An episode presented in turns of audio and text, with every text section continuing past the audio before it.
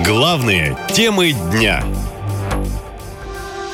Сколько офицеров погибло на Украине? В Росгвардии подтвердили смерть командира элитной бригады. О том, что на Украине погиб командующий 31-й Ульяновской десантно-штурмовой бригады полковник Андрей Кондрашкин, сообщил в своем телеграм-канале зам главы Росгвардии по ДНР Александр Ходаковский. По его информации, 31-я десантно-штурмовая бригада сейчас находится под Бахмутом, а обстоятельства гибели Кондрашкина остаются неизвестными, пишет Ходаковский. Пока мы воевали вместе, мы подружились с Андреем, и сегодня нас очень глубоко ранило известие о его гибели. Мы приносим свои соболезнования его родным и близким, его боевым товарищам. Уверен, что крылья его десантной души быстро доставят его к престолу Божию, где он посидит и подождет нас. Нам еще нужно немного поработать. По данным СМИ, за время спецоперации в одной только 31-й бригаде погибло более 170 военнослужащих, пятая часть которых относилась к офицерскому составу. Напомню, ранее официально сообщалось о гибели на Украине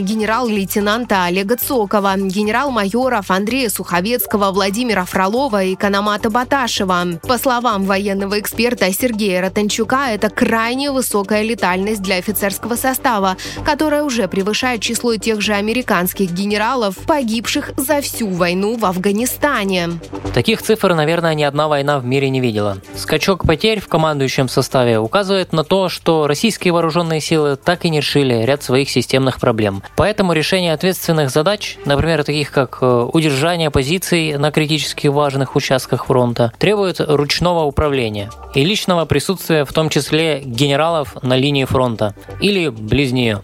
По данным источников, Минобороны обратилась к руководителям ряда регионов с просьбой не публиковать некрологи военных. Известно о таких просьбах в Бурятии, Туве и Хакасии, то есть в регионах, где потерь особенно много. Но некрологи публикуются. А цифры шокируют, заявила в прямом эфире телеведущая Ольга Скобеева.